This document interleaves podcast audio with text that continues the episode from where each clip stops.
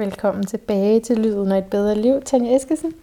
Tak skal du have. Så det her er afsnit 2, del 2 af vores samtale om relationen til mor. Og det stikker ret dybt, hvis man lige mærker efter. Det gør det. Og det, det går også ind i kærlighedsrelationer. Det er især det, jeg gerne vil tale med om nu. Mm. øh, fordi jeg føler, at det forhold, som jeg for nylig er kommet ud af, var et forhold til min mor, og det var også noget, jeg sagde til ham faktisk. Det ikke noget, der faldt i specielt god jord, men øh, sådan at blive kaldt mor, men jeg kunne genkende mange af dynamikkerne, og jeg tænkte egentlig, at det måske var godt, fordi så ville jeg måske blive healet op igennem det. Men, men altså, det var ikke godt. Altså, altså men på den anden side, så er det også en dom. Altså, noget er jo både godt og ikke godt. Altså, det kan jo godt si- eksistere side om side. Måske kunne man også sige, at på den lange bane var det ikke konstruktivt. Ja. Ja, kunne man ikke sige det? Det kunne man godt. I hvert fald så var der alt for meget med at flytte ind og flytte ud og blive rasende. Så det vil ikke, det vil ikke gå i længden. Mm. Så hvorfor er det, at vi lukker det ind i vores liv? Altså, hvad er sammenhængen til mors sorg? Altså set fra mit univers, der, der er det jo en fortælling om, at der står et sår og ønsker at blive helet. Ja. Og når såret er skabt ind i vores primære kærlighedsrelation, nemlig mor, den primære omsorgsgiver i vores liv, så vil vi nødvendigvis, set fra mit perspektiv, tage det med os ind i nære relationer. Også i vores kærlighedsrelationer. Og, og en anden tilgang til det kunne være, i stedet for at fordømme det og sige, det er også for dårligt, så være nysgerrig på det og så sige, det er interessant. Det viser virkelig, at der er et sår, der skal heles, for det dukker til overfladen i vores kærlighedsrelationer. Ja. Jeg har tilmeldt mig sådan en uh, traumaterapi-uddannelse, Tanja. Okay, spændende. Fortæller jeg dig lige. Men altså, der er, det ved jeg ikke noget nok om endnu. Det kommer, når jeg lige har lært noget om det. Men det, det føler jeg, jeg var nødt til. Fordi det sådan bliver ret tydeligt for en, ikke? Når man er i den der partnerskabsrelation. Okay, der er et eller andet på spil. Ja. Øhm. Mm. Ja, kan du sige noget mere? Og, og øhm, altså nu bruger jeg Snevide igen, fordi det er sådan et, et fremragende eventyr. Altså da Snevide jo ligger der i glaskisten med æble siden i halsen og, og vokser, men jo faktisk ligger livløs hen. Det er jo, det er jo morsåret i fuld galop, hvor at, at øh, kvindens udtryk er blevet lammet af det forgiftede æble, hun ligger der. Og der er jo en partner, der bliver forelsket i hende, som hun ligger der livløs, og han, øh, prinsen, han tager jo kisten med sig, og så taber han hende. Så, så det sted, hun er ramt på sit udtryk, det hoster hun op, altså æblet kommer ud af halsen, og hun får muligheden for at vokse. Og det er jo det, vores kærlighedsrelationer gør. De trykker lige præcis på morsort. Så æblestykket er det nedarvede, Det kunne man sige, ja, som sidder fast i som sidder fast i udtrykket. Ikke? Ja. Og, og, og udtryk ikke kun forstået som det, vi siger, men hele vores måde at være til stede i verden på. Og det vil, være, det vil blive påvirket af en kærlighedsrelation, heldigvis. Fordi det trækker jo et felt af heling til overfladen. Hvis vi er bevidste om, når hov, det er det her, der er i bevægelse, så kan vi nogle gange med en partner arbejde med det, og andre gange må vi konstatere, at der er vi nødt til at gå. Ja. Ja, for man skal ligesom være på samme side og have Ja. lyst til at arbejde bevidst sammen om det her. Men, men set fra mit univers, så kan man ikke undgå, at morsrådet bevæger sig, når man har nære relationer. Alright, så anyone. Ja, der hvor, hvor vi er inde, hvor der er følelser på spil, Ja, der vil det røre på sig. Fordi har man en oplevelse af at være forkert eller uelsket, eller har man en grundklang af svigt i sig, så vil det røre på sig i alle mulige relationer. Og så kan man jo enten flytte ud på prærien et eller andet sted, alene i, en, i et telt, mm. eller også så kan man se det som et uh, healingsområde. Det betyder også, at man skal være ansvarlig omkring, hvem, altså hvilke kærlighedsrelationer man lukker ind. Fordi på et tidspunkt, så er man nødt til at sige, at, at det kan godt være, at det ligner en sjæleven, men måske er det en smerteven i stedet for, som hmm. bliver ved med at trigge smerten. Mm. Ja. Og for mig handlede det meget om altså at være, det som du også skriver om med, til moren, at man er afhængig af moren. Ja. Fordi altså, det kan være helt, at man var lille Ja. mælk kommer ud af det bryst der, eller øh, eller Mad. bare det hende, der Ja. laver maden, Ja. eller sådan, ikke? Og på samme måde følger den afhængighed Ja. af ham her. Men hvor der var alle mulige andre ting, som jeg ikke kunne lide. Ja. Men jeg var afhængig Ja. af den tryghed. Hvad er problemet i det? Jamen, altså problemet bliver, at, at der bliver en, jeg har lyst til at sige en forstyrrelse i ansvarlighedsfeltet. At, at det her, jeg talte om i, i episode 1, eller hvad vi skal dele 1, med, med overansvarlighed og underansvarlighed og selvansvarlighed. Altså, det, hvis man er på nogenlunde på plads med sin kræfter, det ved ikke, om man nogensinde kommer, men, men så er man i udstrakt grad selvansvarlig. Og hvis man bor sammen med et menneske, der har en morfunktion for en, hvis man er voksen vel at mærke, og Ja. ikke er udviklingshemmet, Ja. og, Uh, nu er jeg spændt på, hvad du siger. ja, Ja. Så, øh, så bliver man jo fastholdt i en barnerelation. ja. Fordi så, så er du underansvarlig i forhold til dit liv, og han bliver overansvarlig. Åh, oh, det er rigtigt. Men der er ikke nogen, der er selvansvarlige. Og det vil set fra mit univers være uheldigt. Men grund- Faktisk for jer begge to. Ja, helt klart. Men altså, grunden til, at jeg altså, i tale satte det ret tidligt, var, fordi det var så synligt, at Ja. det, der, det var det, min mor gjorde for mig, nu gør du det for mig, og det føles godt. Ja. Og så tæ- havde jeg et håb om, at så kunne det altså, være godt. Så kunne det hele noget i mig, måske kunne det hele Mm. noget med i forhold til min mor.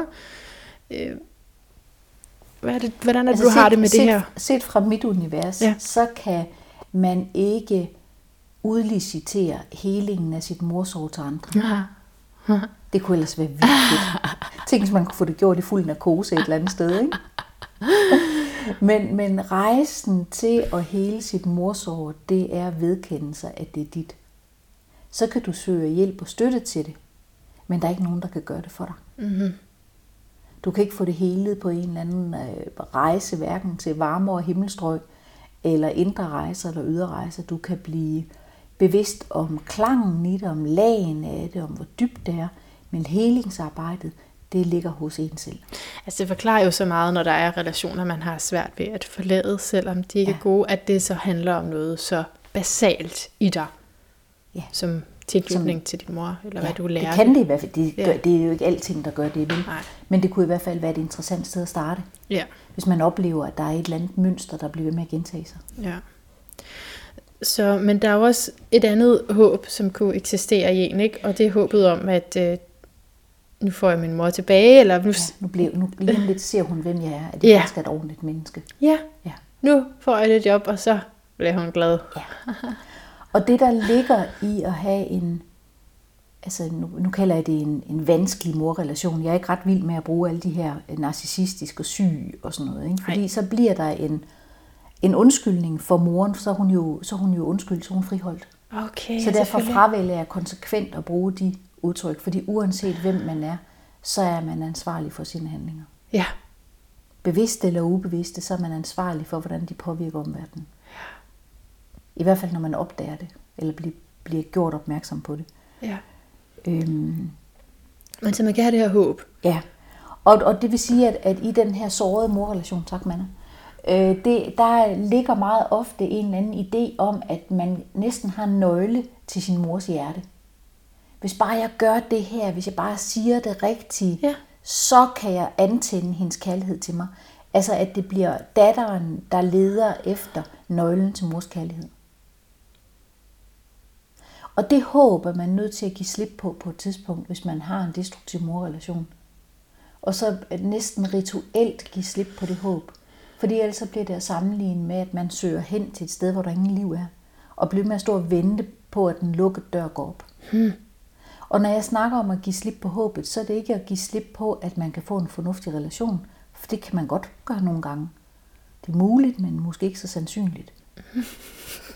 Men så kan man i stedet for at, at blive ved med at gå og håbe, at hun husker ens fødselsdag, eller køber de ting, man gerne vil have, eller, eller måske erkender, at hun var fuldstændig fraværende og opslugte sin egen smerte, så kan man leve det liv, der faktisk er.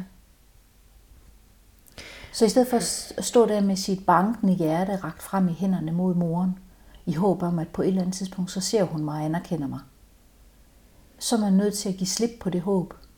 Om der så stadigvæk er en fysisk relation eller ej, det er ikke der, den ligger. Men det er inde i en selv. Lave en rituel handling, og så tage sig af det liv, der er i stedet for. Jeg føler, at de to ting hænger sammen for mig med mm. anerkendelsen og håbet om en relation. Mm. Fordi når du siger det her med, at- man gør det for at blive elsket ultimativt, mm. så er det, tror jeg, noget, der foregår i det ubevidste. Det vil jeg jo aldrig sige med mine ord, at det var det. Mm. Fordi den ville der ikke være altså sådan rent verbalt, eller mm. op i hovedet er der ikke noget, nogen tvivl om, at Men der er en kærlighed. Det er jo barnets behov for Det kærlighed fra moren. ikke? Ja, men jeg tænker bare, at relationen vil blive så meget lettere, hvis jeg gjorde nogle andre ting. Mm. Kan du se, hvad jeg mener? Mm. Men på en måde, så bliver det det samme. Mm. Hvis man gerne vil have en eller anden god relation til sin mor, hvad, det skal man bare opgive. Og det, det, altså, du beder mig om at tale Nej, generelt ind nej. i et felt, som jo i virkeligheden er enormt individuelt. Ja, det gør jeg måske. Ja, og, og igen så siger jeg, at jeg, altså, når jeg opfordrer til at give slip på håbet, så er det ikke håbet om relationen, Nej. men det er håbet om, at moren på et tidspunkt giver dig det, du har længtes efter et helt liv. Uh. Ja, okay. Det er det håb. Kan hun aldrig opfylde det? Er moren ikke det, vi længes efter? Jamen, det er jo igen det her med at tale generelt. Ja. Jeg tænker, man er, man er nødt til at kigge nøgtern på sin mor. Altså tage ansvaret hjem og så sige, det jeg ønsker, at hun en dag gør for mig, er det sandsynligt? Altså virkelig ture se sig selv og sin mor i øjnene og så sige, men det jeg beder hende om, beder jeg en forpjusket gråsburgeunge om at blive omsorgsgiver for mig. Hmm. Det jeg gerne vil have fra hende, har hun nogen som helst chance for at give mig det? Men hvad skal man så gøre i det fald, at man siger, det har hun ikke? Nej. Det er en forfjamsket gråsbog unge. Ja. Der står der ikke min mor. Hvad skal man så? Skal man så lade den flytte ind med sig? Nej, så skal man jo så gøre op med sig selv, om jeg, fordi det der er jo så mange, der gør, når de så ser, at moren bare er en forpjusket gråsbogunge, mm. så bliver de moren for hende. Ja. Og det vil jeg ikke anbefale Nej. for nogens vedkommende. For så er det bare kærlighedsrelationen, du tager med igen. Men, men det er jo individuelt. For nogen vil det være det, der giver mening, fordi de har det ikke i sig. Og lade altså, moren være i sin sit sår. Så, så bliver det gearet. Det er jo barnets kærlighed til moren, der så bliver overansvarlig. Og for nogen giver det mening, for andre gør det ikke. Altså det, det, må, det må ligge hos den enkelte kvinde, hvad hun kan leve med, og hvad hun ikke kan leve med. Fordi mange bliver jo frygtelig bange for at være kolde i det her felt, hvis Ja. man sætter en grænse og siger, det er det vil jeg ikke være med til. Ja, fordi det er bare sådan en lille gråsbog Ja. som man gerne vil passe på og godt have sympati for. Ja, og, og der siger jo i, i bogen, at, at altså din mor, eller vores mødre, hvis vi skal, nu behøver Ja. det ikke at være din fysiske mor, vi taler om, jamen altså hun har også haft mange valg, ligesom du har mange valg. Ja. Åh oh, ja. Så hun har jo også, altså Danmark flyder over med terapeuter. Hmm. Altså, der er jo en på Vandgade hjørne, så hvis man har en lyst til at arbejde i det her felt, så skal man ikke kigge ret længe for at finde en terapeut. Mm. Så i det øjeblik, vi laver en fortælling om, jamen hun kan jo ikke selv, og hun er også et produkt af sin tid, så friholder vi hende. Og så bliver det igen dig, den ligger på. Hvad sker der? Hun, hun har jo valgt, ligesom du har valgt. Ja. Og, og, og når folk siger, at det gjorde man jo ikke dengang. Men det er muligt. Men så kunne hun have vedkendt sig inde i sig selv, fordi de fleste af os har jo en, et moralsk kompas. Vi ved jo godt inden i os selv, hvad der er rigtigt og forkert.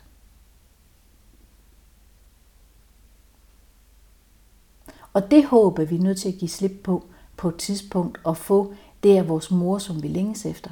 Fordi du bliver aldrig barn igen, og hun bliver aldrig den omsorgsgivende, så hun kan ikke hele det felt i dig. Men giver du slip på håbet, så kan du trække den ind og tage dig af dit indre barn. Og det er der, jeg oplever, helingen ligger. Jeg er konstant bange for at gøre det forkert. Altså både at bryde kontakten og holde kontakten. Ja. Lige meget hvad jeg vælger, så er jeg bange for at gøre det. Altså, Ja. det er forkert. Ja.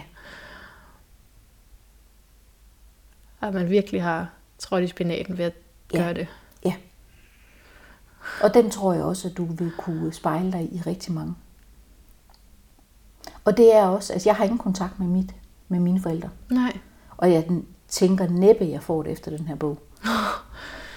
Men, og, og det, er, øh, altså, det er et sorgfelt. Mm.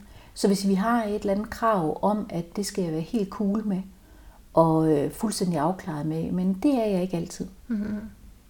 Jeg er nøgtern omkring, at Så længe der ikke er en villighed til at gå ind i en samtale om, om den opvækst, jeg har haft. Men at man bare laver en forklaring om, at vi havde gynger i haven, når der blev læst godnathistorie. Det gjorde der. Men der var også en masse andre ting. Ja. Og, og det vil sige, at hvis jeg skal gå ind i en relation der, så skal jeg på en måde lyve. Jeg skal i hvert fald lyve over for mig selv. Jeg skal sidde sammen med nogle mennesker, som jeg skal se i øjnene, som ikke har en villighed til at tage ansvar for deres handlinger. Jeg har valgt ikke at have en relation. Jeg er ikke, øh, jeg ved ikke, man kan sige glad. Der er en grundsorg over ikke at tilhøre den slægt, jeg er født ind i. Hmm. Men der vil også være en sorg over at have kontakt og skulle lyve for mig selv og underspille mine følelser og lave mig selv om for at være accepteret. Jo. Og er der ikke også en glæde i dig over at give noget andet videre til jo, din slægt? Jo, men, men, men jeg bliver ved med at tale om det her med grundsorg, fordi mm. det er ikke gratis at bryde mm. med sin slægt. Nej. Fordi det, det er jo vores udgangspunkt. Ja. Og måske er det også øh, forklaringen på, hvorfor at det er så svært at gøre det. Jeg føler mig egoistisk, hvis jeg tænker, om jeg kan ikke lide dem, så derfor mm. er jeg ikke sammen med dem. Nej. Altså, det er jeg ikke. Men, mm. men jeg føler, det er et egoistisk valg. Og, og så er vi tilbage ved det her ved tabuet. At, at, at være sammen med mennesker, som ikke er gode for en, og som måske dybest set nedbryder, nu taler jeg ikke om din familie, mm. men om min, Ja. At det er stadigvæk mindre legalt at passe på sig selv. Man er et dårligt menneske, hvis man siger fra. ja. Men egoistisk, som du siger. Ikke? Fordi det har nogle ret, altså det medfører noget, ikke også? Ja, Altså, det gør det. det, dine børn, eller mine børn får mm. det, det er anderledes, så de skal høre ja. om ting, Ja. der er foregået Ja. og sådan noget. Ja. Ikke? Så man, ah, ja. Der er Og, og derfor tænker jeg, at der er mange, der bliver i det, og det kan jeg sagtens forstå. Fordi det har store omkostninger at bryde. Og skal man vælge at være i det, så er man nødt til at slippe håbet og være nøgtern omkring den relation, der er, så sige, men det er jeg hensyn til mine børn, eller det kan jeg godt være i så så lang tid, og så så mange timer ad gangen, mm. så går jeg ind og har den relation. Og det må være en sag, altså for hvert enkelt menneske, hvad der giver mening. Det er jo virkelig at træde i sin kraft, Ja. som du taler meget om. Ja. For at, at tro på, nu beslutter jeg det her, og det er det, der er det rigtige. Med far for, at det ikke er rigtigt. Men, Og jeg tror mange, hvis du snakker med folk i det her felt, så vil der være mange, der har taget mange runder. okay, ja. Så har man kontakt, så har man ikke kontakt. Ja. Så har man lidt kontakt, så prøver man på en anden måde. Præcis. Jo. Altså, jeg har aldrig mødt nogle mennesker, som, som bare har brudt, jeg har lyst til at sige ud af kedsomhed. Nej. Altså, det, det er fordi, der er voldsom smerte på ferie, eller så træffer man ikke Åh, det er så, godt, du siger øh, det, ja. så, så stort et valg. Ja, nu forstår jeg. Det er jo godt. Det, er jo et svar på, når jeg siger, det er egoistisk, ikke også? Så det Ja. ja. ville det være, hvis det var, fordi der har været en kedelig familiefest. Det, det, det, der bryder man jo ikke kontakten Nej, nej. vel? Altså, Nej. det er jo en fortælling om, at der er voldsom smerte på ferie. Jo.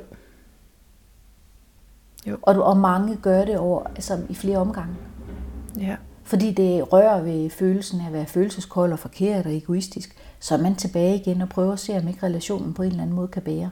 Mm. Og måske er man det mange gange, før man enten finder en form, hvor man bygger bro og er sammen, eller også så brister det. Og det er okay. Er man okay så, hvis det præster? Kan du sige?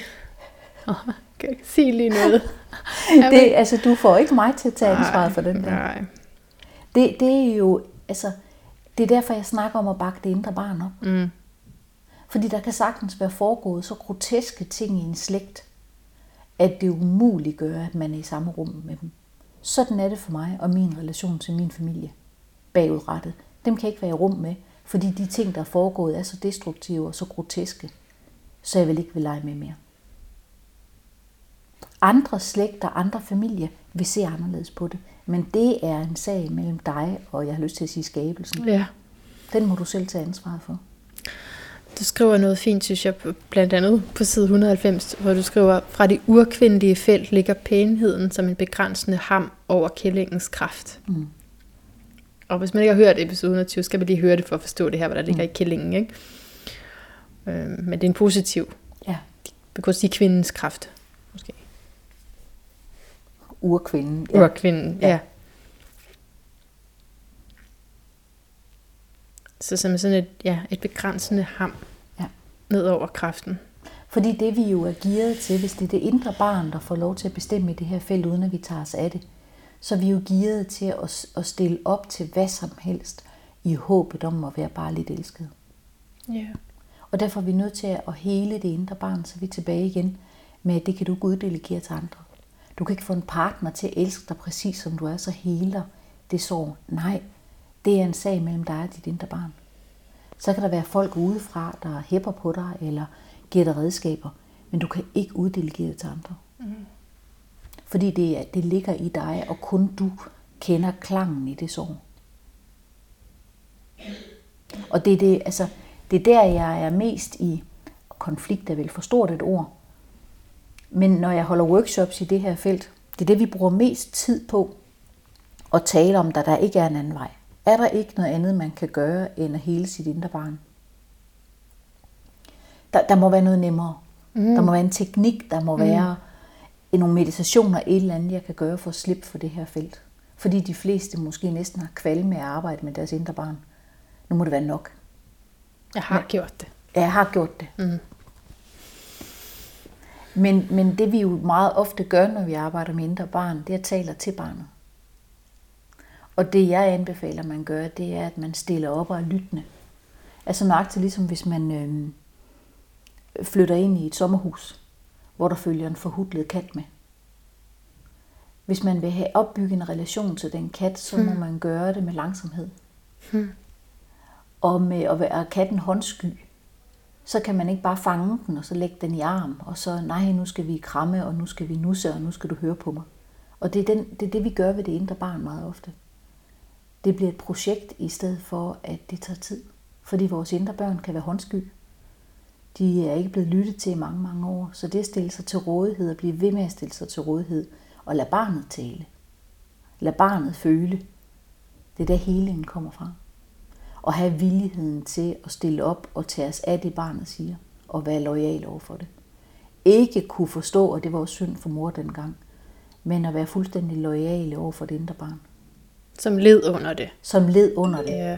Og hvad konsekvensen så vil blive ud af det. Mm. Den er man nødt til at sige fri, og så sige, at jeg er nødt til først og fremmest at tage mere af mit indre barn. Og hvad der så springer af fysiske handlinger i relation til min slægt derfra, det må jeg kigge på. Men det her indre barn, mm. det er også det, der kommer til udtryk i et parforhold. Meget ofte, ja. I hvert fald, hvis, hvis det er et, et indre barn, som er kan vi kalde det, såret, øh, traumatiseret, apatisk. Altså, og, nu snakker vi jo tunge mor-datter-relationer. Altså, vi snakker såret, vi snakker ikke bare lidt ubehag. Altså, vi snakker sorg. Det vil gå ind i et kærlighedsrelation. Fordi så søger vi automatisk en uden for os, som vil tage sig af det indre barn. Så bliver vi underansvarlige. Men han er også bare et lille barn indeni. Ja. Og så står man der, to børn, eller så bliver man selvansvarlig. Nå, ja. Og ellers så kan man bytte, så kan man jo skifte til at være underansvarlig og overansvarlig. Ja. Og det er ikke rigtig tilfredsstillende for nogen. Ja. Ellers så kan man finde en partner, man kan være selvansvarlig sammen med. Og så opdage, når man bliver underansvarlig og overansvarlig. Og så sige, hov, der, der, det, det var ikke det her, vi ville. Og så trække den ind i selvansvarligheden igen. Men, og selvansvarligheden, det er jo også at sige, at jeg har et sår her, som stammer fra min destruktive relation til min mor, og den må jeg tage mig af.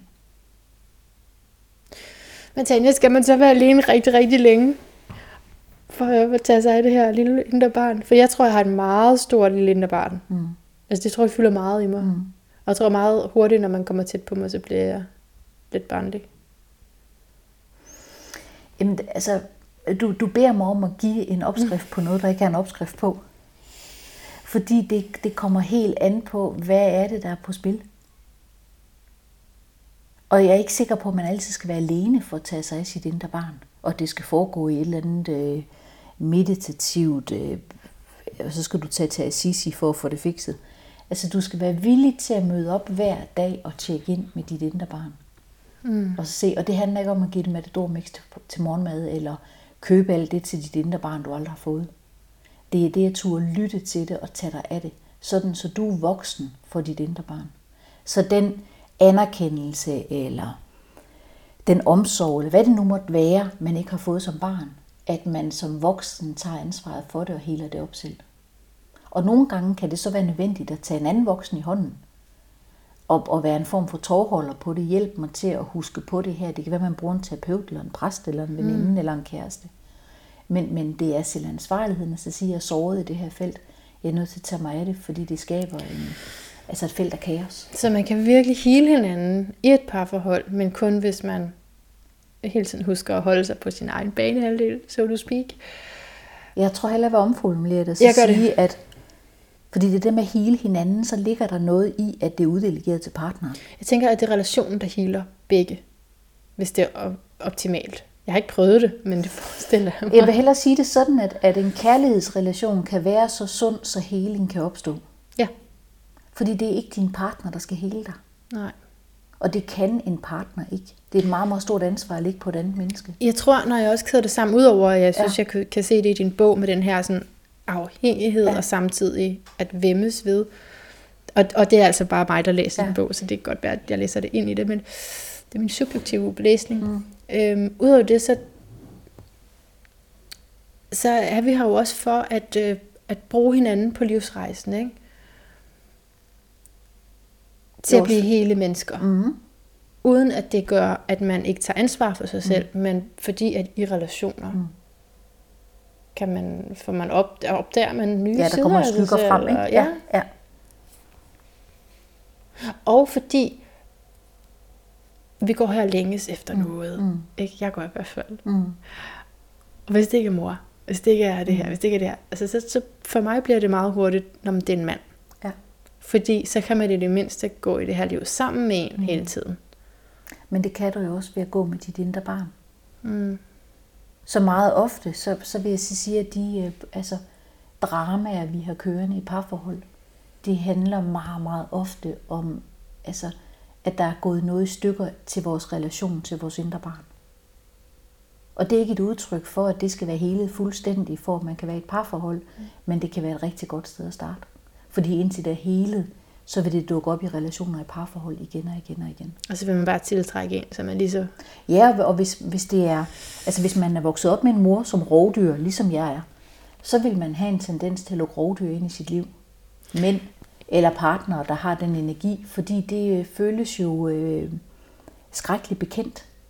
Du skriver, øh, man lukker et rovdyr ind i sit liv, som låner ens penge og æder ens energi. Det ret voldsomt. Fordi det er jo det, der har været normalt. Og det er den ene del af det. Og den anden del er, at rovdyret viser dig det sted, du er såret. Fordi han eller hun kan snige sig ind gennem morsort. Så, så har man rovdyr i sit liv, så er det en fortælling om, at der er sår, der kan heles. Og så bliver det mere og mere grotesk, indtil man tager ansvaret for, for såret. Og rejser med rovdyret ned i mørket, kan man sige, ikke? og finder sin kraft.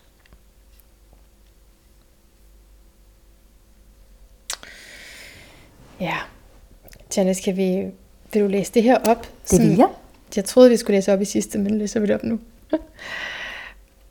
Skal jeg lige... Vi er det på det- side 168 og 169 ja. i den her Ja. bog, Min mors datter. Og det er det afsnit, der hedder at tage ejerskab over kraften. Når jeg er mig i kraft af min opvækst og min fortid, kan jeg stå i centrum af min kraft og tage ejerskab over hele mit liv, hele min virkelighed og hele min kraft. Som et livstræ, der rejser sig langs rygsøjlen og blæser åndedrættet frit for overbevisninger, der ikke hører mig til. Min sandhed er, at for at få adgang til min fulde kraft, må jeg omfavne mit mørke og min dybeste sorg. I sårene ligger kraften indvævet. Dermed kan jeg tage ansvaret for mit liv og handle på det. Stoppe ansvarsforflygtigelsen. Dybt inde i dig ved du godt, hvad der er dit ansvar og hvad der ikke er. Hvor du retter blikket mod noget, der egentlig ikke er dit ansvar, bare fordi det er en måde at slippe for at tage dig af det, der er dit ansvar. Det er en berøringsangst med kraften, som udmyndter sig i krumspring og overspringshandlinger. Som voksen har jeg ofte ønsket, at jeg kunne tage på ferie og overlade ansvaret for mit liv til en anden. En vikar, der kunne få orden i sagerne, sætte min relation til min mor på plads, hele mine sår, løse mine konflikter og bare tage sig af mit liv, så jeg kunne slippe, fordi jeg havde oplevelsen af ikke at magte det. Ofte troede jeg, at jeg manglede evnerne eller kræfterne, eller begge dele for at løse det, grundlagt i en oplevelse af at være forkert. Det kunne være helt bevidst, jeg ønskede det, eller det kunne ligge som underbevidste strømninger.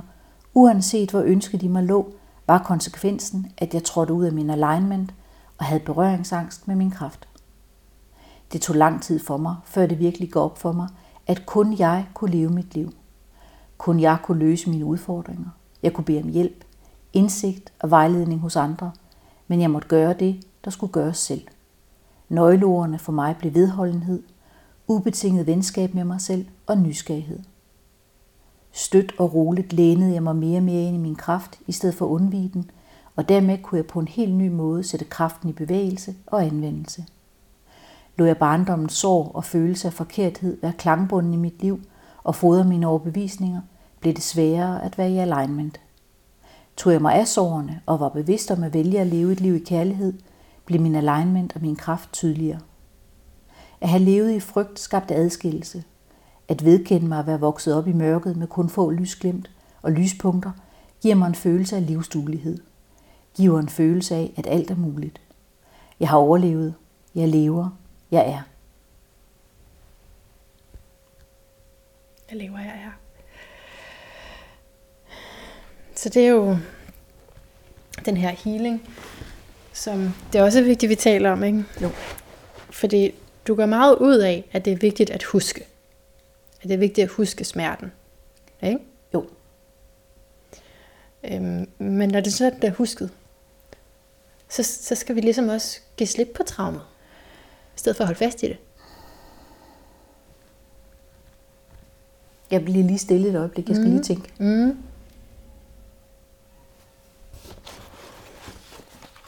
Altså, jeg har det lidt svært med det der med at give slip på.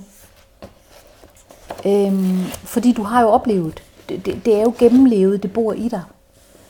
Jeg vil hellere sige, at man slipper fokus, eller ændrer fokus, og det er derfor, jeg laver den her med, at, at enten så kan jeg lave en fortælling om, at jeg er den, jeg er på trods af. Ja. Eller også så kan jeg så sige, jamen nej, jeg er den, jeg er i kraft af. Ja. Jeg er den, jeg er i kraft af min opvækst. Og jeg kommer mig aldrig over min opvækst. Jeg ved godt, det, det, det lyder grotesk at sige, men den vil altid bo i mig. Der vil altid være et felt i mig, jeg skal tage ansvar for mm. i nære relationer. Men i det øjeblik, jeg vedkender mig, at det har kostet, altså den kraft, jeg har i dag, den er ikke kommet gratis, så kan jeg tage ansvaret for sårene og have en mm, vedblivende opmærksomhed på at tage mig af dem. Og så vil der ske en heling. Men når vi, når vi snakker om at give slip på noget og komme hen over, så er der en risiko for, at det for, laver en fortælling i dig om, at du er forkert.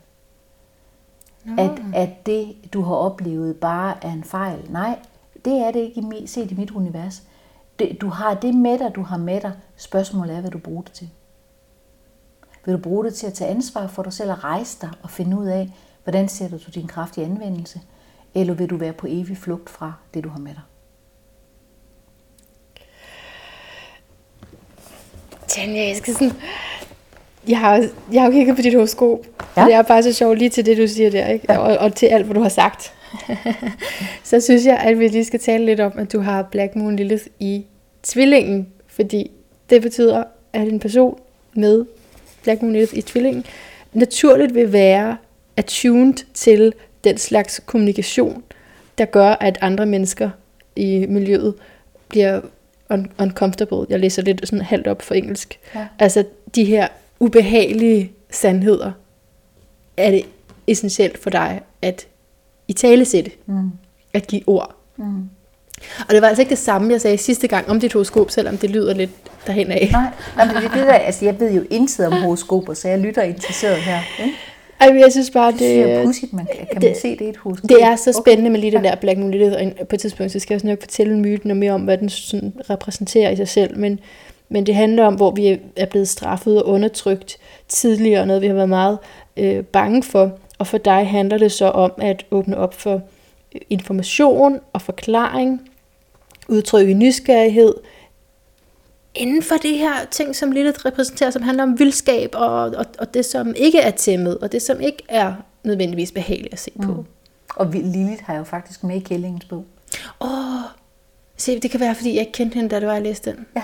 Det er det nok. Så, så, hun, Nå. så hun er simpelthen med i... Øh, Ej, fordi hun er jo Kællingens tilbage. Prøv essens. se, jeg har den her bog, der hedder Ja. Lilith. Øh, fordi hun er jo for mig at se, så er Lilith jo, øh, altså myten om Lilith, ikke? Ja, ja, ja. Hun er jo øh, kællingens essens. Kan du sige noget mere? Okay, jeg skal tilbage og læse det der. Jamen, øh, altså det jeg skriver i Kællingens bog, det, Ja. ja. det er jo, at, at, at i, i de gamle skabelsesberetninger, vi snakker før Bibelen, der er Lilith jo Adams første kone. Nej, jeg kan godt huske, at jeg kendte den. Nå, undskyld. undskyld. Ja, ja fortæl. Ja. Undskyld. Øhm, og og øh, øh, gør jo en art oprør. Det gør hun. Og så øh, kalder, øh, sådan lige efter hukommelsen, så beder Adam jo øh, fad, Gud fader om at, at banke Lilith på plads. Ja, rigtigt. Øh, og, og Lilith vil jo blandt andet ikke ligge under for Adam. Altså helt fysisk, når de er samleje, vil hun ikke være den, der ligger underst hver gang. nej. Fordi hun er mandens ligeværdige. Og, og, og hun får så at vide, at hun skal rette ind. Og så lidt afhængig af, hvad myte det så er, så bliver hun enten smidt ud af Edens have, eller også så folder hun sine sorte vinger ud og flyver. Og så er det så, Eva bliver skabt som, som øh, ikke som en selvstændig impuls. Lilith er jo, er, er jo skabt af dyndet, af mudder, Ja. af mørket. Men så bliver Eva så skabt som af, af mandens, altså Adams ribben. Jamen, det um, Så, så Lilith i sin essens mm. er jo det utæmmede. det er det. Ja. Hun er kællingen. Ja, okay, yes. Så det er jo, det er jo dig.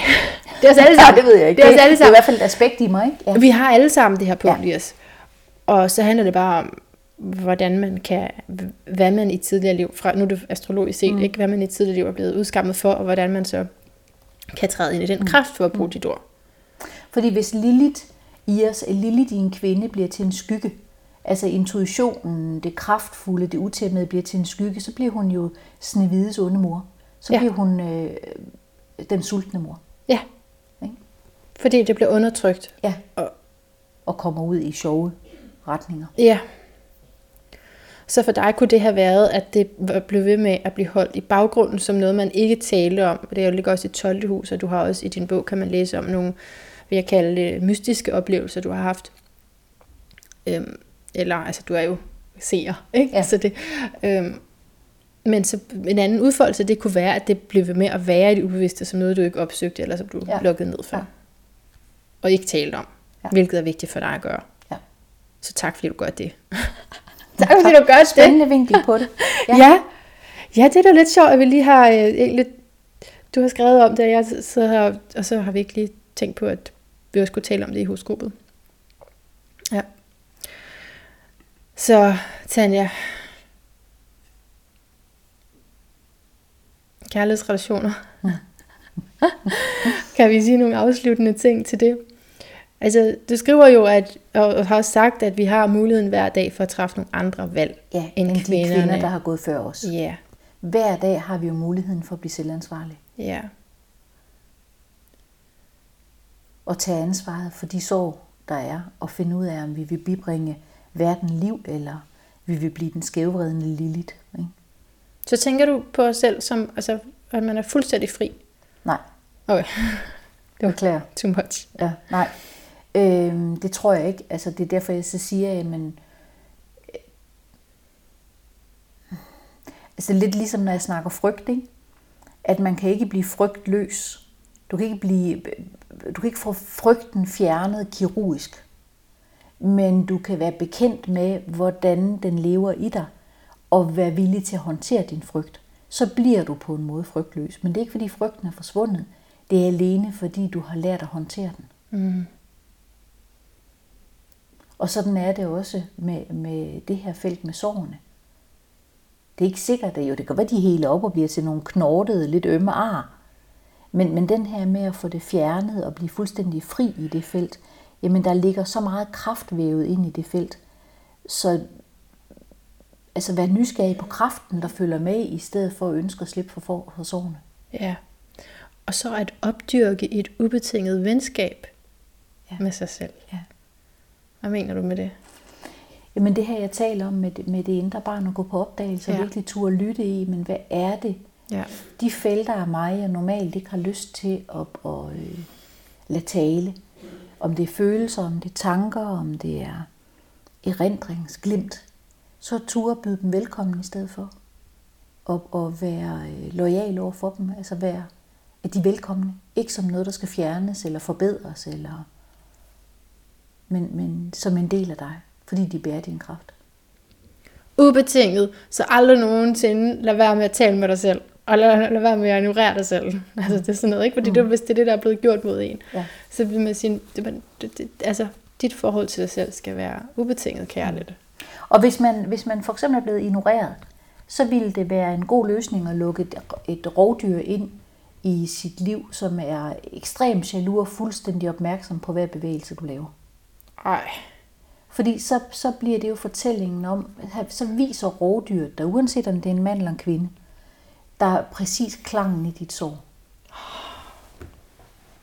Så hvis man begynder at kigge på sin partner på den måde, så, så kan det være spændende. har du sådan en for hver, altså for hver, når folk kommer og siger, det der, det Nej. gjorde de mod mig, Nej, og så, nej. Fordi sådan opererer jeg simpelthen. nej, men det, det tror jeg måske, du har. Det tror jeg, jeg mistænker, for du, du Jamen, det lige kunne sige. Fordi jeg opererer ikke i kasser. Jeg synes, den der, den ramte meget godt i hvert fald. Ja. Nej, ingen kasser. Så, så i stedet for at være fordømmende, og så sige, det er godt nok også for dårligt, at jeg lukkede rovdyr nummer 23 ind i mit liv, så være nysgerrig på, hvad er det for nogle fællestræk, de har. Mm. Fordi så, er, så har de en nøgle til såret. Ja, helt klart. Helt klart. Tanja, hvad er din lyd af et bedre liv, hvis du sådan lige skulle sige noget om det til sidst? Jeg tror ikke engang, jeg ved, hvad det spørgsmål betyder. Har du ikke? Og det er anden gang, du er, og det er på en måde tredje gang, kan man sige. øh, hvad svarede du sidst? Det kan jeg heller ikke. Nej. Nej, Jeg der tror, jeg sagde det samme, fordi jeg, jeg synes, At det er heller ikke forstod det.